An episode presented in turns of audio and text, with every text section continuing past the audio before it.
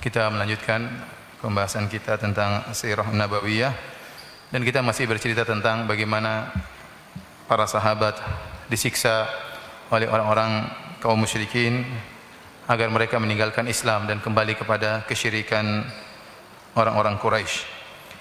E, di antara yang disiksa oleh orang kaum musyrikin adalah keluarga Yasir.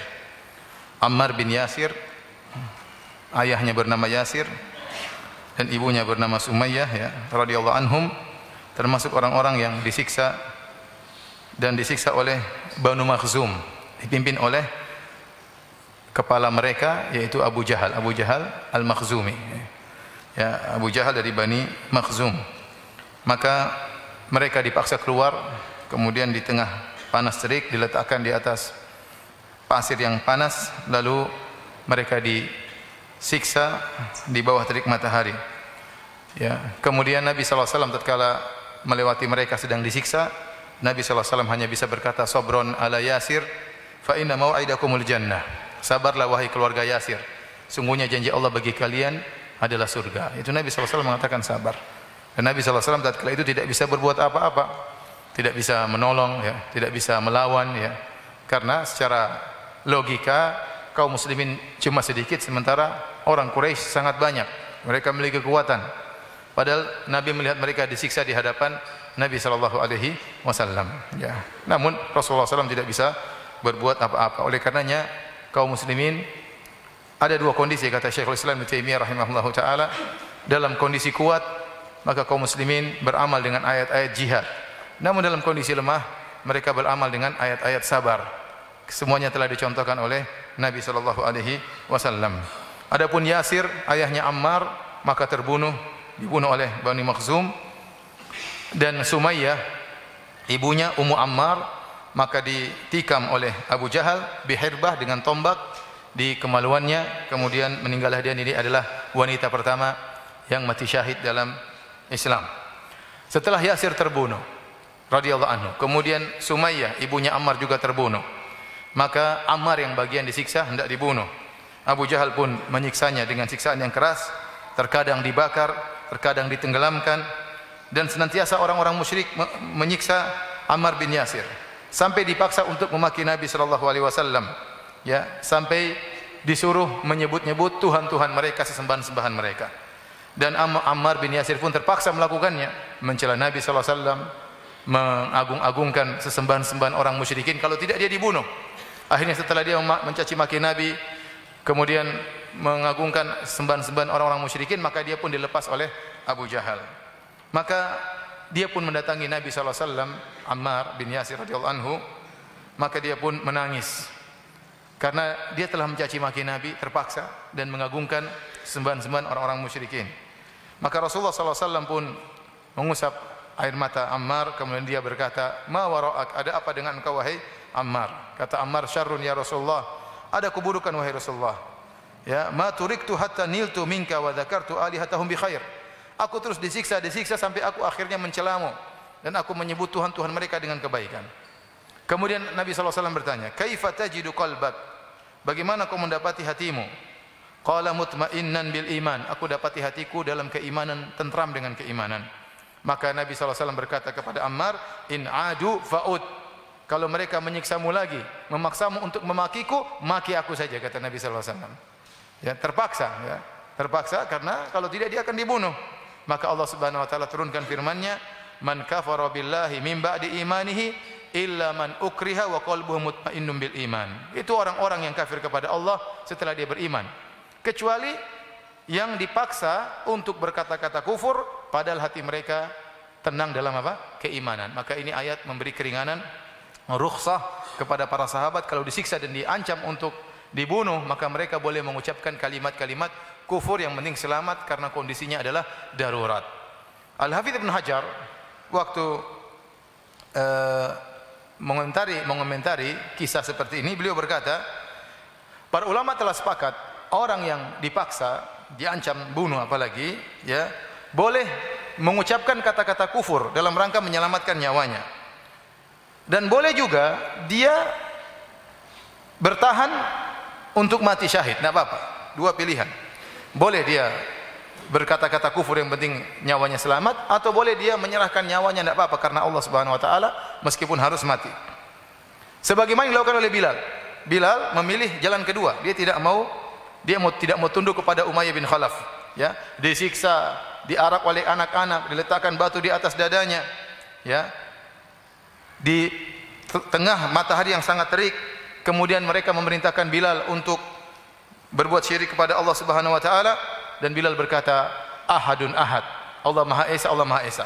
Dan dia berkata, "Wallahi, lau a'lamu kalimatan hiya aghyadhu lakum minha laqultuha." Demi Allah, kalau saya kalau saya tahu ada kalimat kata yang lebih membuat kalian jengkel, saya akan ucapkan kata Bilal. Hmm. Jadi Bilal cari garam memang. Ya. Kalau ada yang bikin kalian lebih jengkel daripada ahadun ahad, saya akan ucapkan. Bilal tidak mengatakan sudah saya jelaskan pada pertemuan lalu. Bilal tidak mengatakan Allahu Akbar, Allahu Ajal, Allahu A'zam, ya, Allahu Akram. Tidak. Tapi Bilal memilih kata Allahu Ahad, Maha Esa untuk menyindir mereka, menyinggung mereka yang mereka memusyrikan Allah Subhanahu wa taala mensekutukan Allah Subhanahu wa taala. Maka Bilal memilih kalimat ini yang membuat Umayyah bin Khalaf sangat jengkel. Ahadun ahad. Allah Maha Esa, Allah Maha Esa. Demikian juga Habib bin Zaid Al-Ansari. Habib bin Zaid Al-Ansari ini radhiyallahu anhu dia diutus oleh Nabi SAW kepada Musailimah Al-Kadzab sebagaimana pernah kita jelaskan dalam kajian kita juga dalam kisah Ma'rakatil Yamamah. Ya, waktu Musailimah Al-Kadzab berkata, "Atashhadu anna Muhammadan Rasulullah?" Wahai Habib, apakah kau bersaksi bahwasanya Muhammad utusan Allah? Maka Habib berkata, "Na'am." Fayaqul, "Atashhadu anni Rasulullah?" Apakah kau bersaksi saya Musailimah juga utusan Allah? Kata Habib, "La asma', saya enggak dengar." Falam yazal, ditanya lagi, "Apakah Nabi Muhammad utusan Allah?" Iya. Kalau saya, saya enggak dengar. Akhirnya dipotong, dipotong dan dipaksa dan dia tetap bertahan meskipun dipotong-potong sampai akhirnya meninggal dunia. Beliau memilih jalan yang kedua. Kemudian Ibnu Katsir mengomentari, wal afdal wal aula an yathbutal muslim ala dinihi walau afdha ila qatlihi yang lebih utama adalah jalan kedua dia bertahan meskipun harus meninggal dunia tetapi seandainya dia memilih jalan pertama terpaksa mengucapkan kalimat kufur demi menyelamatkan nyawanya maka diperbolehkan karena itu di luar kemampuan seseorang ya man kafara billahi ya min ba'di imani illa man ukriha wa qalbuhu mutmainnun bil iman kemudian banyak sahabat-sahabat yang disiksa di antaranya uh, Khalid bin Sa'id bin Al-As, kemudian Suhaib Ar-Rumi ya. Suhaib Ar-Rumi juga disiksa ya. Kemudian saat uh, kemudian Khabbab bin Al-Arad di antara disiksa yang parah juga selain Bilal, selain Ammar adalah Khabbab bin Al-Khabbab bin Al-Arad.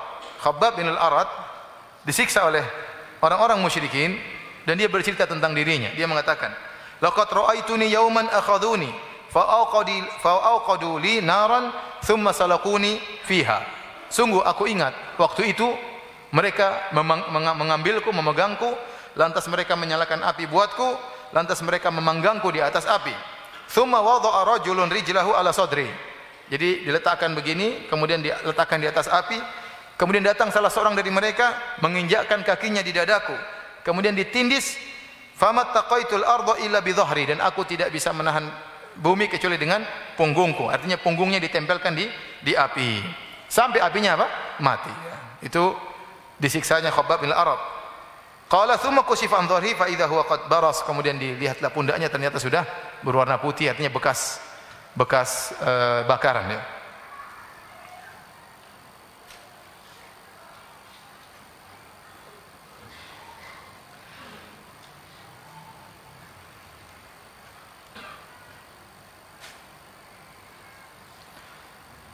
Para hadirin dan hadirat yang Allah Subhanahu wa taala dan masih banyak sahabat-sahabat lain yang juga diazab, tapi ini sekedar beberapa contoh ya. Mereka bersabar di jalan Allah Subhanahu wa taala, disiksa dengan pukulan, dengan luka, dengan dibakar, dibuat lapar, dibuat haus ya. Dipanggang di bawah terik matahari, dipanggang di atas api ya. Mereka bersabar menghadapi itu semua ya dalam rangka bersabar di atas jalan Allah Subhanahu wa taala. Mereka ridho dilakukan itu semua demi mencari keridhaan Allah Subhanahu wa taala. Kenapa mereka disiksa? Tidak lain karena mereka bertauhid. Kata Allah Subhanahu wa taala, "Wa ma naqamu minhum illa ayyuminu billahil azizil hamid." Dan tidaklah mereka menyiksa kaum mukminin kecuali karena satu karena mereka beriman kepada Allah Subhanahu wa taala. Dan itulah yang terjadi sekarang di sebagian tempat bagi kaum muslimin di negeri-negeri minoritas mereka disiksa, diintimidasi bukan karena mereka berbuat zalim, bukan karena mereka berbuat kekacauan di negeri tersebut, tetapi semata-mata karena mereka beriman kepada Allah Subhanahu wa taala. Mereka diuji dengan ujian ujian yang berat. Oleh karenanya mungkin ada yang bertanya, "Ya Ustaz, mereka kan orang-orang beriman. Kenapa Allah tidak tolong mereka? Kenapa Allah tidak menyelamatkan mereka? Kenapa Allah biarkan mereka disiksa? Allah menjawab untuk agar diketahui mana yang imannya benar dan mana imannya yang tidak benar. Walau qad fatanna alladziina min qablihim min qablikum falana'lamanna walau qad fatanna alladziina min qablihim falana'man fala ya'lamanna Allahu alladziina shadaqu wa la ya'lamanna al-kadzibin. Kata Allah Subhanahu wa taala, ya, Alif Lam Mim. Ahasiban nasu ayyutraku an yaqulu amanna wa hum la yuftanun. Apakah manusia dibiarkan untuk berkata kami beriman dan mereka tidak diuji? Walau qad fatanna alladziina min qablihim. Sungguh kami telah menguji orang-orang sebelum mereka. Agar Allah mengetahui mana yang imannya benar dan mana imannya yang tidak tidak benar. Oleh karena terkadang sebagian orang berkata, "Ya Ustaz, kenapa Allah tidak memilih kami untuk hidup di zaman Nabi sallallahu alaihi wasallam, menjadi para sahabat Nabi sallallahu alaihi wasallam, bersama-sama kita menyerang Abu Jahal ya. Kalau antum hidup di zaman Nabi, antum mungkin jadi pengikut Abu Jahal. Lihat disiksa seperti ini, tidak gampang berhadapan dengan siksaan seperti ini. Ya, para sahabat disiksa seperti itu, dibakar sampai api mati, dijemur, diarak oleh anak-anak. Sakitnya seperti apa? Ya. Jadi mereka bertahan dan bersabar. Ya. Tapi di antara sahabat yang sangat berjasa terhadap orang-orang yang disiksa adalah Abu Bakar As-Siddiq radhiyallahu taala anhu. Nabi SAW melihat Bilal disiksa. Namun Nabi SAW tidak bisa berbuat apa-apa. Dia tidak punya uang untuk memerdekakan Bilal. Demikian juga budak-budak yang lain. Nabi hanya berkata, "Sobron, bersabarlah." Seperti Nabi katakan kepada keluarga Yasir, "Sobron ala Yasir, fa inna mau'idakumul jannah." Wah, sabarlah wahai keluarga Yasir. Nabi tidak janjikan dunia sama sekali. Nabi mengatakan, Allah menjanjikan surga bagi kalian. Tidak ada yang bisa Nabi iming-imingkan. Yang Nabi iming-imingkan cuma apa? Surga. Sabar kalian dapat dapat surga. Salah seorang pahlawan yang membela orang-orang miskin tersebut, orang-orang yang budak-budak tersebut adalah Abu Bakar As-Siddiq radhiyallahu taala anhu ya. Maka beliau pun mengeluarkan uangnya begitu banyak untuk membebaskan para budak-budak yang disiksa dan orang-orang miskin yang lemah yang disiksa. Di antara orang-orang yang dimerdekakan oleh Abu Bakar As-Siddiq, yang pertama adalah Bilal bin Rabah radhiyallahu taala anhu ya. Ibnu Ishaq meriwayatkan tatkala Abu Abu Bakar As-Siddiq lewat Umayyah bin Khalaf majikannya Bilal yang sedang menyiksa Bilal, maka kemudian Abu Bakar menegur Umayyah. Abu Bakar saudagar, Umayyah juga saudagar. Sama-sama kaya. Maka Abu Bakar berkata, "Ala tattaqillah fi hadzal miskin hatta mata?" Kata Abu Bakar, apakah kau tidak bertakwa kepada Allah, kau menyiksa orang miskin ini? Sampai kapan kau menyiksanya? Karena tiap hari begitu disiksa. Tiap hari disuruh untuk mengucapkan kesyirikan. Bilal tidak mau. Bukan sehari aja disiksa. Berhari-hari. Terus menerus. Sampai Abu Bakar lewat dan menegurnya. Sampai sampai kapan kau beginikan Bilal? Maka Umayyah bin Khalaf mengatakan, "Anta ladzi afsadtahu fa anqidhu mimma tara." Gara-gara ente dia rusak, kata Umayyah. Gara-gara ente budak saya ini apa? Rusak. Kalau kau bebaskan silakan bebaskan. Kata Abu Bakar, "Afal, saya akan bebaskan dia." Indi gulamun aswad ajladu minhu aqwa ala dinika u'tikahu bihi. Saya punya budak hitam lebih kuat daripada Bilal, lebih jago, lebih sabar. Saya bayar budakku, kalian engkau bebaskan Bilal. Kata Umayyah, "Qabil tu." Ya, saya bebaskan. Kata Bilal, Bilal kata Abu Bakar, "Ambil budakku." tersebut. Akhirnya Abu Bakar punya budak yang musyrik seperti Umayyah diberikan kepada Umayyah kemudian Abu Bakar mengambil Bilal dan dimerdekakan oleh Abu Bakar radhiyallahu taala anhu ya.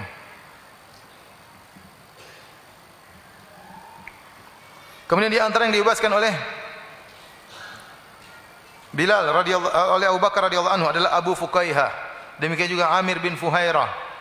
Ini juga yang sangat membantu Nabi dalam hijrah Nabi akan kita sampaikan nanti adalah salah seorang yang pernah dibebaskan oleh Abu Bakar radhiyallahu taala anhu dan beberapa orang lainnya ada sekitar enam orang semuanya dibebaskan oleh Abu Bakar radhiyallahu anhu dimerdekakan oleh Abu Bakar dan benar-benar dia mengeluarkan uang yang banyak untuk bisa memerdekakan mereka. Tatkala ayahnya Abu Kuhafa, ayahnya Abu Bakar musyrik. Tapi dia baik sama anaknya Abu Bakar, ya. Waktu dia mendengar anaknya Abu Bakar membeli budak-budak untuk dibebaskan, budak-budak yang lemah, maka ayahnya menegur. Dia berkata, "Ya bunayya, inni araka tu'tiku riqaban dhi'afan." Wahai putraku, aku melihat engkau memerdekakan budak-budak yang lemah. Falau annaka idza fa'alta, id fa'alta ma fa'alta, i'taqta rijalan juludan yamna'unaka wa yaqumuna dunak. Kenapa kalau kau bebaskan? Pilih saja orang-orang budak-budak yang kuat. Jangan kau bebaskan Bilal yang lemah, budak wanita yang lemah, ya si fulan si fulan yang lemah bebaskan bebaskan budak-budak yang kuat akan menjadi kekuatan bagimu suatu saat kau memerlukan mereka mereka bisa membelamu kata Abu Bakar radhiyallahu anhu ya abati innama uridu ma uridu lillahi azza wa jalla. Aku melakukan ini semua karena Allah Subhanahu wa taala. Maka Allah turunkan firman-Nya dalam surat Al-Lail. Di antaranya kata Allah Subhanahu wa taala ya fa anzartukum naran taladha la yaslaha illa al-ashqa alladhi kadzdzaba wa tawalla wa sayujannabuha al-atqa. Ya kami akan jauhkan neraka dari orang yang bertakwa. Ini Allah berbicara tentang Abu Bakar alladhi yu'ti malahu yatazakka yang dia telah mengeluarkan hartanya ingin mensucikan dirinya wa mali ahadin indahu min ni'matin tujza dia berbuat baik karena balas bukan karena balas jasa ini budak-budak tidak punya jasa bagi Abu Bakar tapi benar-benar dia melakukannya kenapa illa butiqa'a wajhi rabbihil a'la subhanallah Kata Allah Subhanahu wa taala Abu Bakar melakukan ini semua karena mencari wajah Allah. Allah yang menyatakan Abu Bakar apa? Ikhlas. Antum yang bilang antum ikhlas siapa? Siapa yang jamin antum ikhlas? Siapa yang jamin saya ikhlas? Siapa yang jamin ustaz-ustaz ikhlas? Enggak ada yang jamin. Abu Bakar pernah dijamin. Dibaca dijamin oleh Allah dengan ayat yang baca sampai hari kiamat. Ya. Illa batigha'a wajhi rabbihil a'la. Sungguh Abu Bakar melakukannya karena mencari wajah Allah Subhanahu wa taala. Wala saufa yarda Kata Allah, sungguh dia akan ridha. Kata para ulama ini dalil, Allah menyatakan Abu Bakar pasti masuk surga. Karena Allah akan membuat Abu Bakar menjadi ridha, menjadi senang. Bagaimana dia senang? Dengan masuk apa? Surga. Taib. Hadirin dan hadirat yang rahmatillah subhanahu wa ta'ala. Para sahabat terus disiksa, terus disiksa. Ya. Sampai akhirnya Sebagian mereka akhirnya karena terlalu lama disiksa, terlalu lama diintimidasi, akhirnya di antara mereka ada yang mengeluh kepada Nabi sallallahu alaihi wasallam. Di antaranya adalah Khabbab bin Al-Arad. Khabbab bin Al-Arad dia datang kepada Nabi sallallahu alaihi wasallam, kemudian dia minta tolong kepada Nabi agar dijauhkan dari siksaan ini semua. Maka Rasulullah SAW memberi mereka permisalan agar mereka sabar dengan itu semua. Al-Imam Al-Bukhari meriwayatkan dalam sahihnya dari Khabbab bin Al-Arad. Tadi Khabbab yang bagaimana siksaannya? dipanggang kemudian diinjak di atas api sampai apinya apa padam sampai kelihatan putih-putih dalam tubuh pundaknya karena api menembus dagingnya kata Khabbab bin Arad syakauna ila Rasulillah sallallahu alaihi wasallam wa huwa mutawassidun burdatan lahu fi dhillil Ka'bah Nabi sedang uh, apa namanya bersandarkan kepada berbantalkan burdahnya kainnya di bawah naungan Ka'bah lalu kami datang kepada Nabi kami mengeluhkan penderitaan kami kepada Nabi sallallahu alaihi wasallam. Qulna lahu kami berkata kepada Rasulullah, "Ala tastansir lana, ala tad'u lana?" Ya Rasulullah, tidakkah kau minta pertolongan kepada Allah bagi kami? Kami disiksa ya Rasulullah. Tidakkah kau berdoa kepada Allah agar kami tertolong ya Rasulullah? Maka Rasulullah sallam menyabarkan mereka. Kata Nabi sallallahu alaihi wasallam, "Kana ar-rajulu fi man qablakum yuhfaru lahu fil ardi fayuj'alu fiha." Dahulu ada orang-orang sebelum kalian ya digali tanah kemudian dimasukkan dalam tanah tersebut fayuja'u bil minsyari fayudha ala ra'si fayushakku bithnain bithnatain lalu didatangkan gergaji ya. Lalu diletakkan di kepalanya kemudian digergaji sampai terbelah terbelah dua. Wa may yasudduhu dzalika an dini. Dan itu tidak membuat dia mundur dari agamanya. Wa yumshatu bi amsyatil hadid. Ada di antara mereka yang disisir dengan sisir besi bayangkan. Disisir badannya sehingga lepas apa? Dagingnya. Maduna lahmihi min azmin wa asab. Sehingga lepas dagingnya kelihatan kelihatan tulangnya kelihatan dalamnya. Wa ma yasudduhu dzalik an dinihi. Namun itu semua tidak membuat dia mundur dari agamanya. Wallahi la yutimanna hadzal amr. Hatta yasira raqibu min san'a ila hadramaut la yakhafu ila Allah. Sungguh Allah akan sempurnakan agama ini. Sampai-sampai nanti ada seorang yang berjalan naik kendaraan dari Son'a ke Hadramaut dan dia tidak takut kecuali Allah Subhanahu wa taala awi dhi'ba ala ghanamih atau dia takut kepada serigala yang akan makan kambingnya walakinnakum tasta'jilun tapi kalian terlalu tergesa-gesa akhirnya mereka sabar artinya siksaan yang mereka rasakan berat tapi telah lalu umat-umat terdahulu ada yang lebih berat bayangkan digergaji sampai terbelah dua dan dia tidak mundur dari agama Allah Subhanahu wa taala. Kemudian ada yang disisir dengan sisir besi sampai daging-dagingnya lepas. Bagaimana rasanya sakitnya luar luar biasa ya. Ya akhi kita punya bisul satu aja setengah mati. Saya dulu pernah punya bisul di belakang, sakitnya luar biasa. Itu baru bisul ya. ya. Belum kayak begitu subhanallah ya. Terus antum sebagian antum mengeluh, "Ustaz, saya diajak sama orang. Ustaz, saya dibilang kebanjiran. Ustaz saya dibilang jenggot kambing. Ya akhi cuma di dibilang-bilang gitu saja sudah mengeluh ya. Ente belum disisir dengan sisir besi. Subhanallah. Kita ini masih enak ini di negara ini ya. ya. Kita masih bisa berdakwah, kita masih bisa beribadah di, di sebagian tempat orang-orang tersiksa. Sebagian tempat orang ter, tersiksa. Saya punya kawan saya kenal di suatu negeri, dia tidak boleh pelihara jenggot sampai diawasi oleh pemerintah di sana. Kalau ketahuan jenggotnya panjang di penjara. Bayangkan. Antum jenggot panjang ada yang penjarain antum? Enggak ada, paling cuma diganggu ya. Diganggu ya. Tapi sekarang gangguan sudah semakin apa? Hilang. Kenapa? Karena yang berjenggot semakin apa? Semakin banyak. Saya ketemu orang kafir dia tidak mengganggu orang jenggotan subhanallah. Saya, saya di satu negara saya ketemu orang kafir. Kebetulan kawan saya jenggotnya panjang. Orang kafir tersebut tertawa melihat kawan saya yang jenggotnya panjang. Saya pikir dia menghina, ternyata dia bilang, "Ini Santa Claus." Santa Claus saja berjenggot ya akhi subhanallah. Apakah Santa Claus teroris?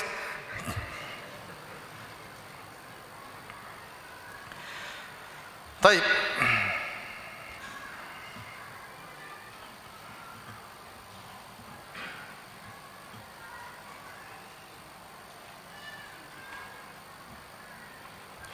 Kita lanjutkan ya.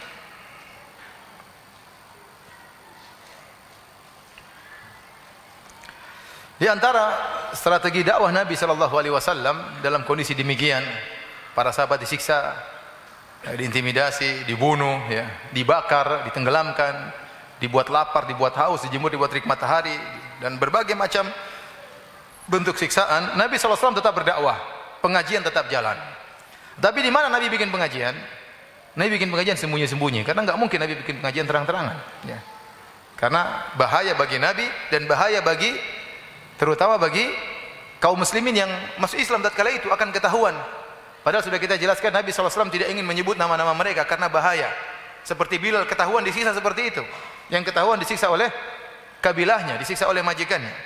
Oleh karena Nabi SAW akhirnya berdakwah di suatu rumah, mengadakan pengajian suatu rumah namanya rumahnya Al-Arqam bin Abil Arqam yang dikenal dengan Darul Arqam. Dengan apa? Darul Arqam. Dar artinya rumah. Al-Arqam bin Abil Arqam artinya rumahnya Al-Arqam. Darul Arqam artinya rumahnya Al-Arqam. Al-Arqam bin Abil Arqam. Maka Nabi mengadakan pengajian di situ. Dan Al-Arqam bin Abil Arqam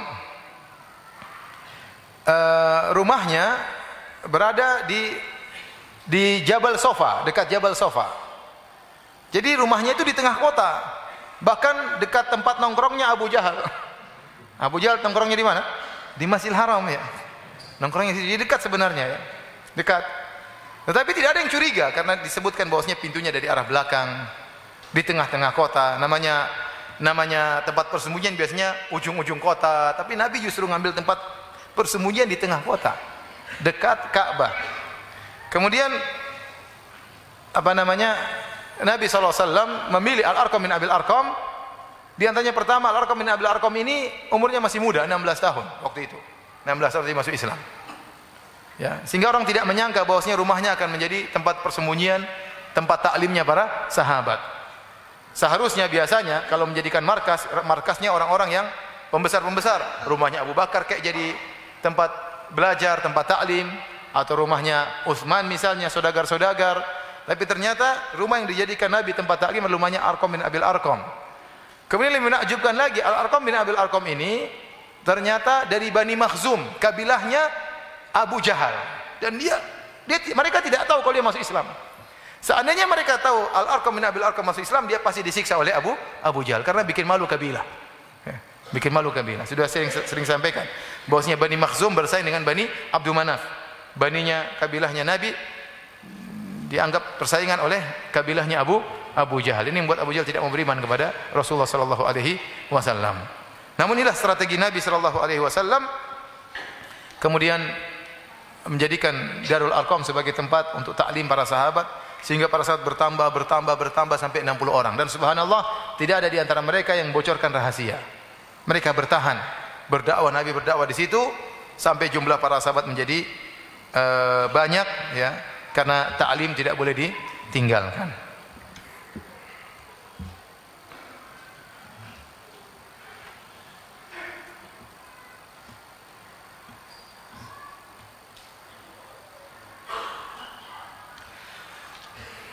Taib hadirin dan hadirat yang dirahmati oleh Allah Subhanahu wa taala. Siksaan terhadap para sahabat semakin berat.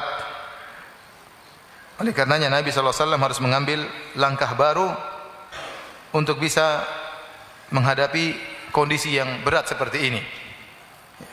Maka di saat-saat para sahabat diintimidasi turun beberapa ayat yang mengisyaratkan harus ada langkah baru untuk menghadapi kondisi yang berat ini.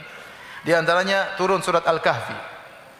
Tatkala para sahabat sedang disiksa. Yang dalam surat tersebut ya disebutkan bagaimana Ashabul Kahfi kata Allah, "Fa'u ilal kahfi yanshur lakum rabbukum mir rahmati." Kata Allah kepada para pemuda, tujuh pemuda, "Pergilah kalian bersembunyi ke goa agar kalian tidak dibunuh, tidak disiksa oleh raja yang zalim." Ada isyarat kalau tidak mampu bersabar. Kalau tidak mau bersabar, kabur. Kalau tidak mau bersabar, kabur. Jangan berhadapan. Kemudian lagi ada ayat turun dalam surat Az-Zumar. Yang di situ Allah mengatakan lilladzina ahsanu fi hadhihi dunya hasanah wa ardullahi wasi'ah. Kata Allah Subhanahu wa taala, sungguhnya orang-orang berbuat baik di atas muka bumi ini, Allah janjikan surga bagi mereka. Wa ardullahi wasi'ah dan bumi Allah itu luas. Innama yuwaffas sabiruna ajrahum bighairi hisab. Sungguhnya orang-orang yang bersabar akan diberi ganjaran tanpa ada batasan. Ada ada isyarat dari Allah bumi Allah itu luas. Sepertinya ada langkah baru, harus berhijrah. Harus meninggalkan kota Mekah kalau tidak bisa terbunuh para sahabat radhiyallahu taala anhum ajmain ya. Dan sudah terjadi ada yang dibunuh. Oleh karenanya Rasulullah sallallahu alaihi wasallam mendengar tentang seorang raja di Habasyah yang bernama Raja Najasyi, namanya Ashamah. Namanya siapa? Ashama. An-Najasyi, Najasyi itu adalah gelar raja. Ya, semua raja di uh, Habasyah namanya Najasyi. Sebagaimana semua raja yang ada di Mesir namanya Firaun. Ya. Sebagaimana semua raja yang ada di Romawi namanya Kaisar. Ya, seperti itu. Cuma masing-masing raja-raja itu punya nama. Nah, nama rajanya Raja Najasyi ini namanya Ashamah. Ashamah radhiyallahu taala anhum, radhiyallahu taala anhu. Nabi SAW mendengar bahwa dia seorang yang adil, tidak mendolimi seorang pun, meskipun dia beragama Nasrani. Maka Nabi SAW mengisyaratkan kepada para sahabat untuk berhijrah pergi ke tempat tersebut. Maka Nabi SAW berkata, "Lau kharajtum ila ardil habasyah." Seandainya kalian pergi mengungsi menuju negeri Habasyah. Fa inna biha malikan la yuzlamu indahu ahad. Sungguhnya di negeri Habasyah ada seorang raja tidak seorang pun bisa dizalimi di sisinya. Artinya dia akan membela kalau ada orang dizalimi. Wahyi ardu sidqin itu bumi yang baik. Hatta yaj'alallahu lakum farajan mimma antum fih. Pergilah kalian ke tempat tersebut sampai Allah memberikan solusi jalan keluar bagi kalian. Akhirnya para sahabat sebagian pergi ke sana. Tidak banyak tetapi sebagian ya. Sebutkan yang pergi ke sana pada tahun 5 Hijriah yaitu 11 lelaki dan 4 wanita. 11 lelaki dan 4 wanita. Kita akan sebutkan beberapa nama-nama mereka insyaallah. Tetapi ini perjuangan berat bagi mereka. Ya. Dan ini ujian lebih berat daripada mungkin mereka disiksa di negeri mereka. Karena mereka harus meninggalkan tempat kelahiran mereka. Mereka harus meninggalkan harta mereka. Mereka harus meninggalkan rumah mereka. Ke mana? Pergi ke tempat yang jauh, yang di situ ada masyarakat tidak berbahasa Arab. Masyarakat tersebut bukan berbahasa Arab. Pergi ke tempat yang jauh, yang lebih miskin daripada kota kota Mekah. Dan ini berat.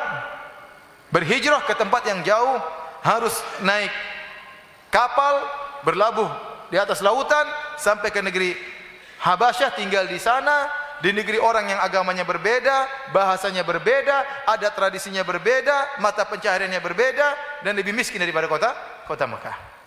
Namun bagaimanapun agama lebih utama. Mereka ingin menyelamatkan agama mereka. Maka para sahabat pun berangkat menuju ke negeri Habasyah. Disebutkan bahwasanya yang pertama kali ya, di antara yang berangkat adalah pertama kali adalah Utsman bin Affan dan istrinya Ruqayyah putri Rasulullah sallallahu alaihi wasallam. Kemudian diikuti oleh yang lainnya. Adapun para sahabat dari kalangan lelaki 10 yang lainnya bersama Utsman 11 yaitu Abu Hudzaifah bin Utbah bin Rabi'ah, kemudian Az-Zubair bin Awam, Zubair bin Al-Awwam, kemudian Musa bin Umair, kemudian Abdurrahman bin Auf, Abu Salamah, kemudian Utsman bin Mad'un, Amir bin Rabi'ah, Abu Sabrah bin Abi Ruhm, Suhail Ibnu Baydha dan Abu Hatib bin Amr. Adapun wanita-wanita yang pergi ke sana empat orang. Yang pertama tadi Ruqayyah bintu Rasulullah sallallahu alaihi wasallam. Kemudian Sahla bintu Suhail bin Amr, istrinya Abu Hudzaifah. Kemudian Ummu Salamah, istrinya Abu Salamah. Ya. Kemudian Laila bintu Abi Hathmah, istrinya Amir bin Rabi'ah. Inilah empat wanita bersama sebelas lelaki yang berangkat ke negeri uh, Habasyah. Mereka keluar diam-diam menuju ke pantai untuk berangkat ke negeri Habasyah. Tatkala mereka tiba di pantai, kebetulan lewat dua perahu yang ingin berdagang, akhirnya mereka naik di atas perahu tersebut, kapal tersebut dengan membayar upah agar mengantarkan mereka ke negeri Habasyah. Quraisy mendengar ada berita bahwasanya orang-orang pergi ke negeri Habasyah, maka mereka hendak menahan. Mereka hendak menahan. Kenapa mereka menahan? Ya. Harusnya kan mereka senang. Sudah pergi aja tinggalkan kota Mekah. Harusnya mereka senang. Tapi ternyata mereka tidak senang. Karena mereka tidak ingin mereka jadi bahan omongan. Bahwasanya orang-orang Quraisy telah menyiksa kampung orang-orang kampung mereka sendiri, telah menyiksa kerabat-kerabat mereka sendiri. Akhirnya kerabat-kerabat mereka harus meninggalkan kampung halamannya. Itu suatu yang pahit didengar oleh orang-orang Quraisy. Mereka ingin menjaga citra mereka. Sehingga kalau ada yang mau pergi, mereka tahan supaya tidak keluar dari kota Mekah. Nah ada kejadian setelah para sahabat pergi ke negeri Habasyah meninggalkan kota Mekah.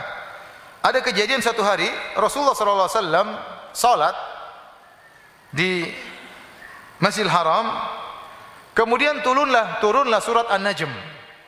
Dalam surat An-Najm tersebut ada ayat sajdah. Ada ayat sajdah. Ya. Kemudian mulailah Nabi sallallahu alaihi wasallam membaca surat An-Najm. Wan najmi idza hawa ma dhalla sahibukum wa ma gawa dan seterusnya. Fasjudu lillahi wa'budu. Sampai pada ayat tersebut Nabi waktu sujud Nabi baca dengan suara yang keras. Orang-orang kafir Quraisy lagi nongkrong di tempat mereka. Di mana? Di Masjidil Haram. Sehingga mereka mendengar Nabi baca Al-Quran tersebut. Wan najmi idza hawa ma dhalla sahibukum ma gawa. Jadi Nabi baca dengan suara yang keras didengar oleh mereka. Sampai akhir ayat kata kata Nabi sallallahu alaihi wasallam membaca firman Allah wasjudu lillahi wa'budu. Sujudlah kepada Allah Subhanahu wa taala beribadahlah kepadanya. Nabi pun sujud tilawah. Waktu Nabi sujud tilawah, orang-orang musyrikin mereka terbawa dengan surat An-Najm. Karena mereka mendengar suatu surat yang sangat menakjubkan, bahasa Arab yang begitu tinggi. Sampai pada ayat tersebut dan mereka mengenal Allah. Tahu-tahu Nabi sujud, mereka ikut sujud. Mereka ikut sujud. Ini diriwayatkan dalam hadis-hadis yang sahih. Ya.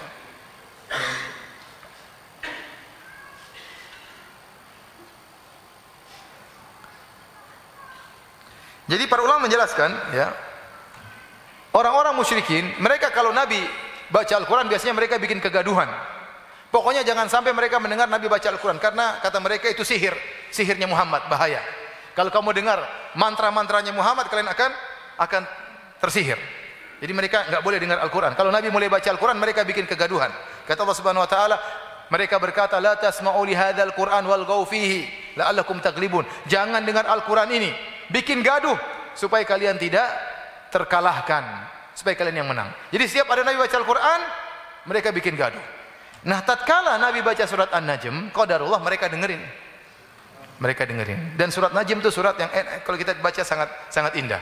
Terus kemudian teratur wan najmi idza hawa ma dhalla sahibukum wa ma ghawa ma yantiqu anil hawa in huwa illa wahyu yuha. Dan seterusnya ya.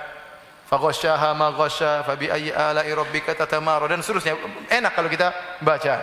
Tatkala sampai fasjulillahi wa'budu mereka pun ikut sujud karena mereka terpukau dengan lantunan Al-Qur'an tersebut. Tidak sadar mereka akhirnya ikut sujud bersama Nabi sallallahu alaihi wasallam. Dan ini bukan perkara yang aneh ya.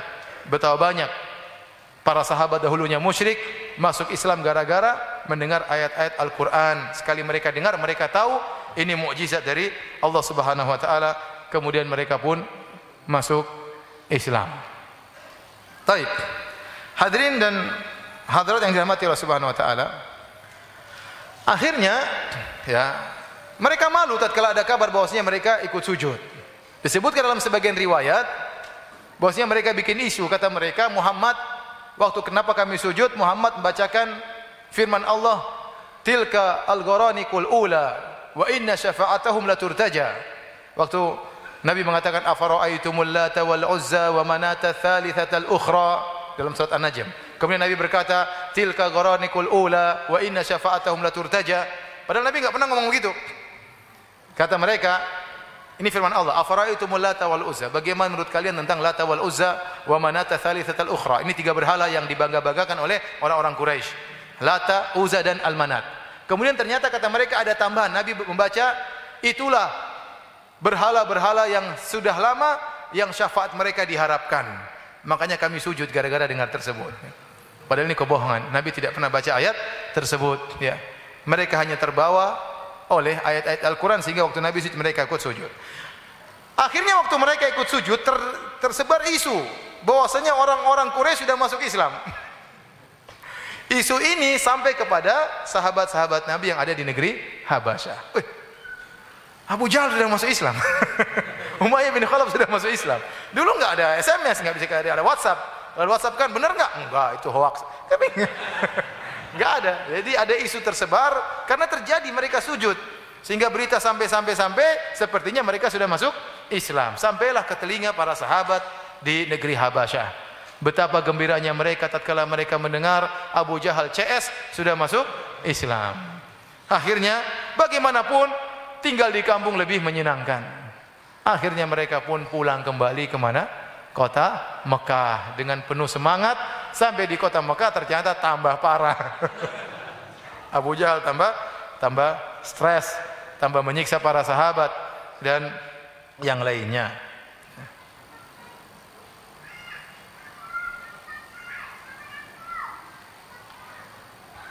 Taib hadirin dan hadirat Allah Subhanahu wa taala.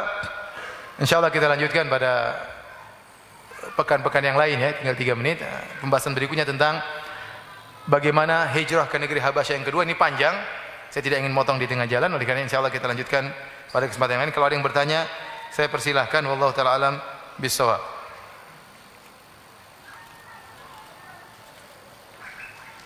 Ustaz, bagaimana cara atau tips mengatur waktu untuk belajar, menghafal, mengulang hafalan dalam satu hari Ustaz? Cara pertama jangan terlalu banyak main HP ya. Karena HP itu menyita waktu menyita waktu bagi para ustadz, menyita waktu bagi seorang istri, menyita waktu bagi seorang suami, mengikuti berita-berita yang tidak terlalu bermanfaat. Betapa banyak wanita tiap hari buka HP, kemudian lihat gambar-gambar tas, gambar-gambar sepatu, ya, gambar-gambar fashion-fashion yang baru, padahal duitnya nggak ada ya. Cuma ngeliat-ngeliat saja ya, membuang-buang waktu sehingga tidak bermanfaat. Apalagi mengikuti berita ini, berita anu, berita ini, berita anu. Kurangi waktu untuk main HP. Kalau antum sudah kurangi waktu untuk main HP, maka antum punya waktu yang yang banyak. Saya pengalaman pribadi. Saya dulu suka main medsos ya. Sekarang sudah saya kurangi ya. Facebook saya suruh admin yang pegang. Nah, itu adminnya di situ. Instagram saya suruh admin yang pegang, biar dia yang stres sendiri, saya enggak ya. Kemudian Twitter dia yang pegang juga ya. Saya lebih bahagia hidup waktu tidak terlalu banyak waktu saya habis ya saya bisa konsen buat anak dan istri saya bisa konsen untuk belajar untuk siapkan pengajian saya ada waktu untuk mengulangi hafalan Quran saya ada waktu untuk menghafal hadis-hadis Nabi sallallahu alaihi wasallam saya ada waktu untuk baca buku-buku ulama. Caranya saya harus tinggalkan atau mengurangi kegiatan HP grup-grup yang bermanfaat tapi manfaatnya kurang saya left ya ya. Saya left baik-baik ya. Syukran jazakallahu khair selamat tinggal. Semua saya left ya. Alhamdulillah ya dengan begitu saya punya waktu. Tatkala saya sudah punya waktu, baru saya mau memanage waktu tersebut. Nah, kalau antum tidak punya waktu, apa yang mau antum manage? Waktu sudah habis buat HP. Waktu sudah habis untuk debat-debat di medsos yang tidak bermanfaat. Kemudian hati sudah dimasuki dengan berbagai macam berita-berita yang semuanya sampah tidak bermanfaat. Harddisk antum itu kecil. Terus apa namanya RAM antum untuk hafalan kecil juga.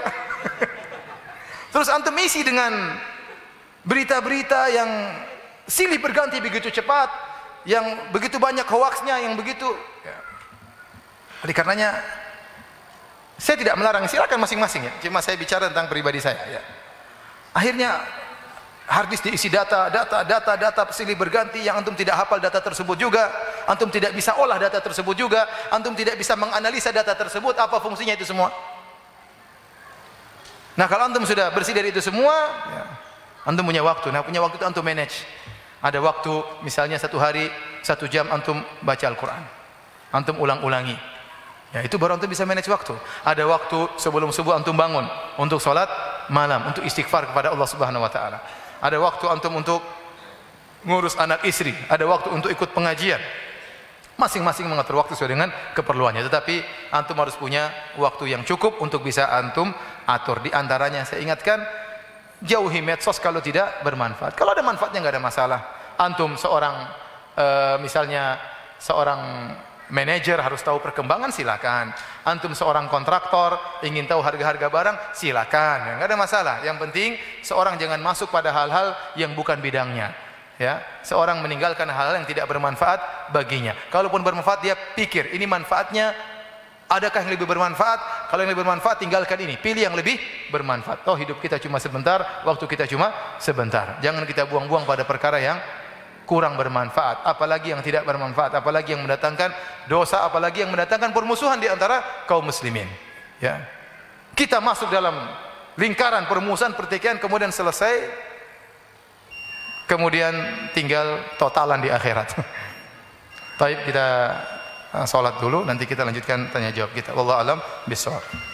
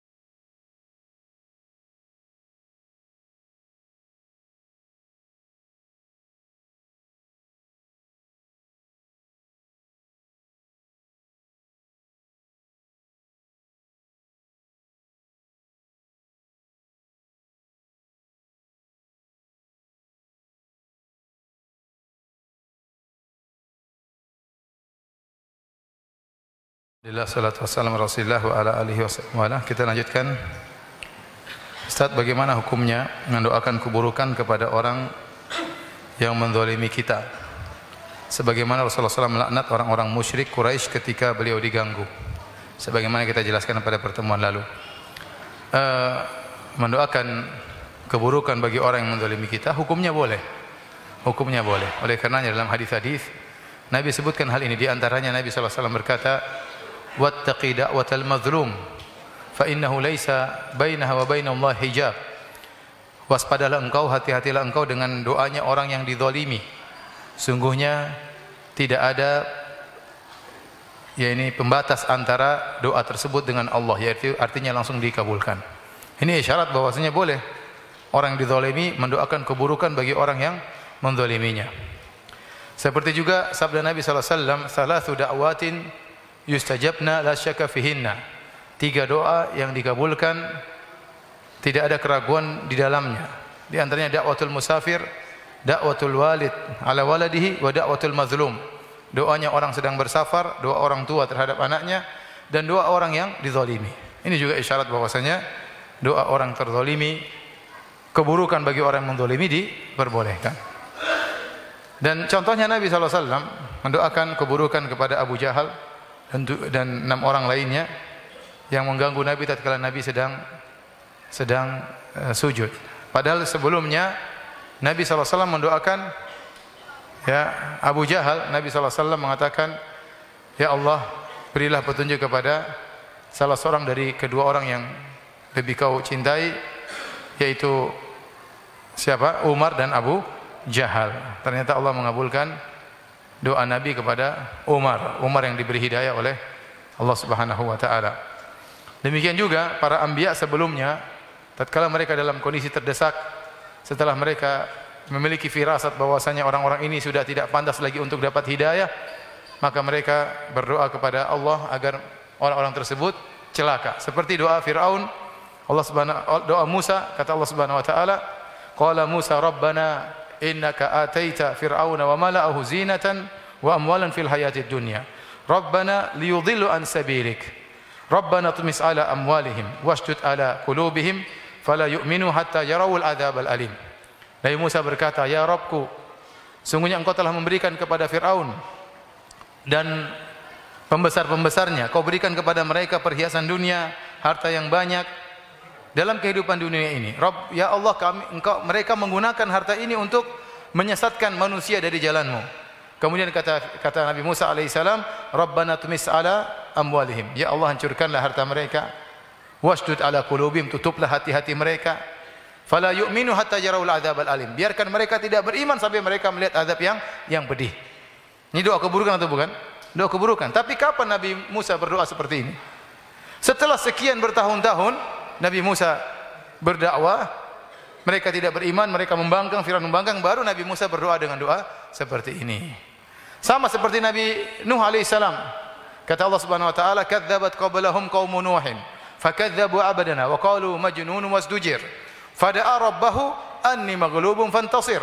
Fafatahna abwaaba as-samaa'i bima'in munhamir wa fajjarna al-ardha uyunan al-ma'u ala amrin qad qudir dan seterusnya. Kata Allah Subhanahu wa taala, sebelum telah mendustakan sebelumnya kaum Nabi Nuh telah mendustakan Nabi Nuh alaihissalam dan mereka berkata bahwasanya Nabi Nuh orang gila. Kemudian Nabi Nuh berdoa, ya. Ya, anni maghlubun fantasir. Ya Allah, aku terkalahkan, maka menangkanlah aku. Artinya binasakan mereka, menangkanlah aku, fantasir, menangkanlah aku. Dan Allah kabulkan. Fa fatahna abwaaba samaa'i bima'in munhamir. Maka Allah turunkan, bukakan pintu-pintu langit dengan air hujan yang begitu keras. Wa fajjarnal arda uyunan, air juga keluar dari bawah tanah, semua keluar air menenggelamkan mereka. Namun jadi pertanyaan, kapan Nabi Nuh mendoakan keburukan bagi mereka? Setelah 950 tahun. Nah, Nabi Muhammad SAW tidak langsung mendoakan keburukan bagi mereka. Nabi mendoakan mereka hidayah. Tapi setelah Nabi tahu dalam sebagian kondisi mereka sudah sangat parah, maka Nabi mendoakan keburukan bagi sebagian kecil mereka. Ya, sebagian kecil mereka. Sebagian besar mereka didoakan kebaikan bagi oleh Nabi SAW. Oleh karenanya kebanyakan mereka akhirnya beriman setelah itu. Terutama setelah Fatu Makkah. Nah kalau antum bertanya, bolehkah kita mendoakan keburukan bagi orang yang mendolimi kita? Jawabannya, boleh. Tetapi saya rasa lebih baik kita doakan hidayah baginya. Ya, kecuali kita tahu orang ini bengis, berbahaya bagi umat Islam, kita boleh saja mendoakan keburukan bagi dia agar berhenti berhenti keburukannya, berhenti kezalimannya.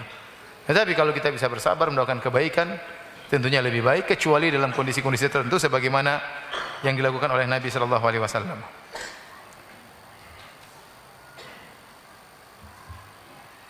Afwan Ustaz, kami ingin memuliakan ilmu dengan mencatat. Berikan kami tips cara untuk tetap mencatat dalam kajian Ustaz Firanda yang cepat dalam menjelaskan. Caranya ambil rekamannya tulis ulang ya. Kalau antum tulis sekarang anak ngomong susah ya. ya. Anak sudah ditegur berulang-ulang, Ustaz antum terlalu cepat ngomong ya. Bahkan pernah ada kertas datang, Ustaz kecepatannya tolong turunkan 30 km per jam. Emang sekarang berapa? Ya kodarullah saya kalau ngomong begitu ya. Saya terkadang ngomong pelan-pelan, kadang-kadang saya lupa cepat lagi. Tapi saya berusaha ngomong pelan-pelan sekarang.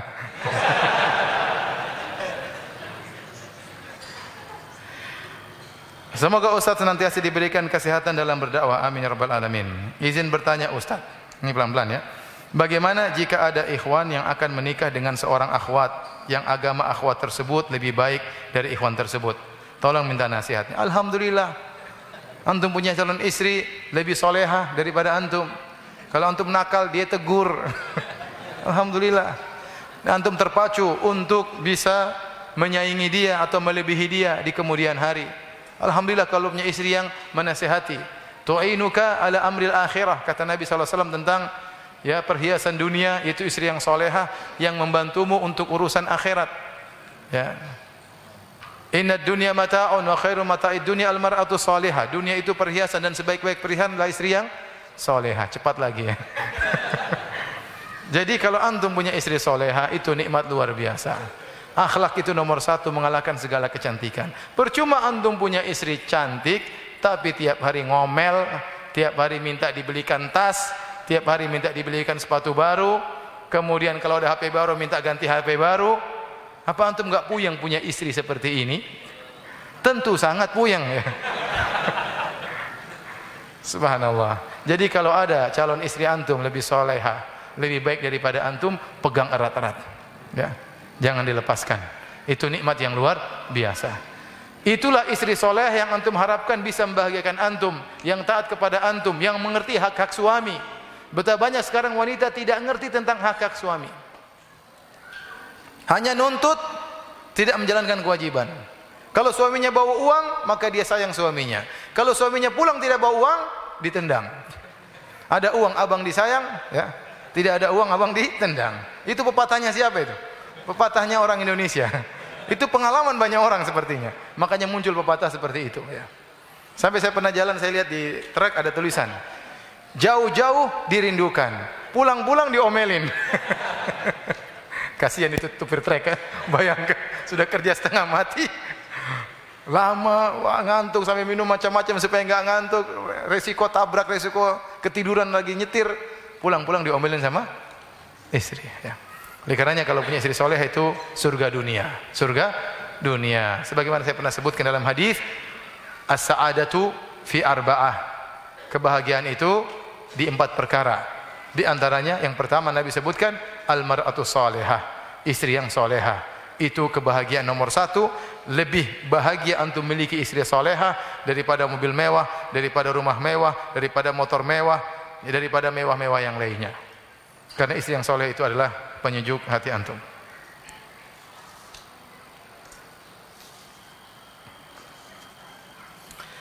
Awal kajian dulu Ustaz pernah menyebutkan buku Sirah Nabawiyah yang lengkap. Karangan siapa? Kalau tidak salah dua jilid. Saya anjurkan yang bisa bahasa Arab di antara buku sirah yang terbaik ya. Ada tiga yang saya sarankan ditulis oleh ulama zaman sekarang, ditambah yang keempat ditulis oleh ulama zaman dahulu. Adapun yang ditulis oleh zaman sekarang, yang pertama adalah uh, kitab As-Sirah An-Nabawiyah As-Sahihah karangan dokter Dr. Akram Al-Umari kalau tidak dua jilid dan itu adalah muqarrar atau kurikulum yang saya pelajari waktu S1 di kuliah hadis di uh, apa namanya Universitas Islam Madinah ya. Kemudian di antara buku yang bagus juga yang sekarang uh, dicetak empat jilid ya.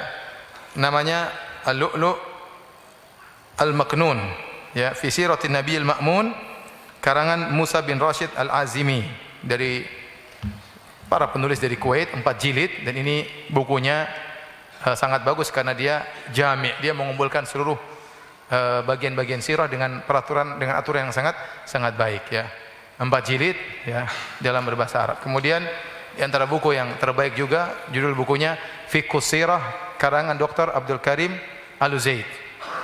Kemudian kalau antum punya ingin semangat lagi baca, ya baca bukunya Sirah Ibnu Hisham. Karena semua buku-buku sirah kembali kepada sirahnya Ibnu Hisham. Ya. Tapi kalau antum tidak bisa bahasa Arab, ya, maka antum beli buku Sirah Ar-Rahiq Al-Makhtum, ya, karangan Safiur Rahman Al-Mubarakfuri dan sudah diterjemahkan.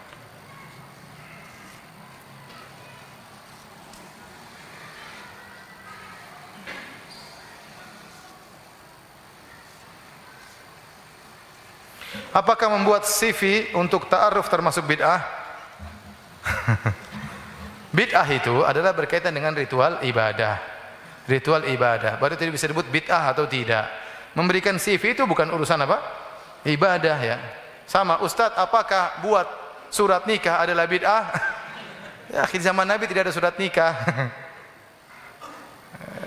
zaman sekarang perlu surat nikah untuk peraturan, untuk kerapian, untuk pengamanan, jangan-jangan orang nanti ngaku suami istri padahal berzina dan macam-macamnya. Dibuat aturan surat nikah itu untuk kepentingan, untuk kebaikan. Ya, dan itu bukan bid'ah, itu sekedar membantu proses pernikahan. Nah, yang dikatakan bid'ah seandainya ternyata ibu yang jadi wali nikah itu baru bid'ah ya. Yang jadi wali nikah harusnya laki-laki. Ya, misalnya yang jadi wali nikah ibu itu baru apa? Bid'ah. Karena ini ritual ibadah. Bagaimana dirubah. Contoh bid'ah misalnya wanita boleh menjatuhkan cerai, ya ini ngawur ya. ya. Yang boleh menjatuhkan cerai adalah apa? Laki-laki misalnya demikian. Adapun mengenai proses ta'aruf dengan berbagai macam cara yang penting syar'i tidak melanggar aturan maka tidak tidak mengapa. Tentunya ta'aruf zaman dahulu dengan zaman sekarang ada cara-cara yang berkembang di zaman sekarang selama tidak melanggar syariat maka tidak mengapa.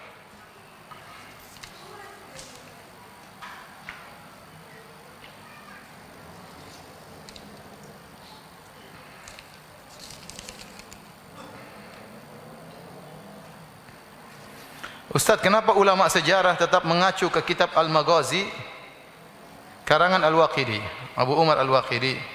Walaupun Al-Waqidi telah ditahdir oleh Imam Syafi'i, Imam Ahmad, Imam Nasa'i. Ya, karena dia ya matruk. Al-Waqidi matrukul hadis, hadisnya sangat lemah ditinggalkan oleh para ulama hadis, tetapi dia adalah imam fil Maghazi, dia adalah imam tentang sirah nabawiyah. Maka dalil-dalilnya boleh diambil sebagaimana pernah kita jelaskan di awal pengajian dalam menghadapi hadis-hadis sirah Nabi maka para ulama punya kriteria yang ringan. Dan ini diterapkan oleh Imam Ahmad ya kemudian Abdurrahman bin Mahdi dan yang lainnya. Saya nukil di awal pengajian bahwasanya untuk masalah halal dan haram tasyaddadna kami apa namanya uh, sangat kritis dalam hadis-hadis yang berkaitan dengan halal dan haram. Apalagi masalah akidah.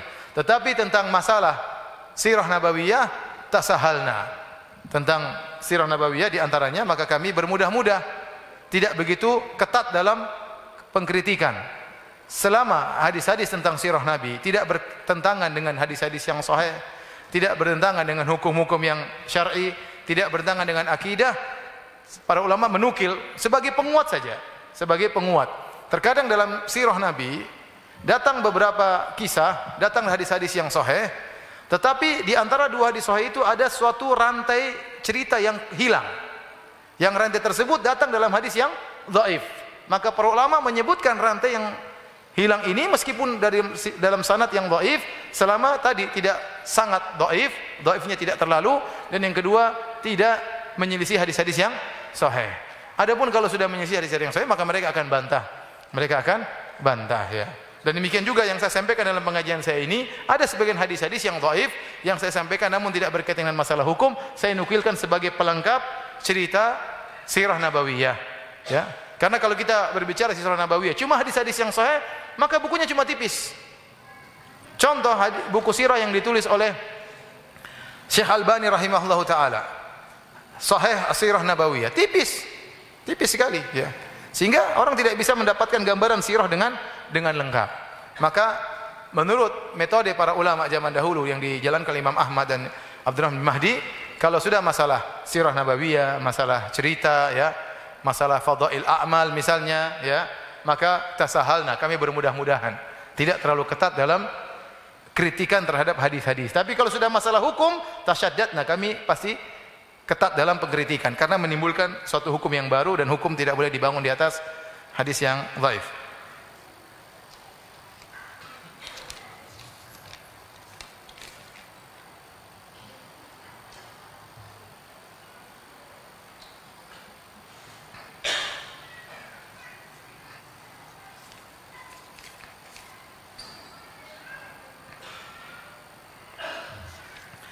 Tapi demikian saja, banyak pertanyaan saya tidak bisa jawab karena kekurangan ilmu saya, bisa ditanyakan kepada ustaz-ustaz yang lain. Mohon maaf.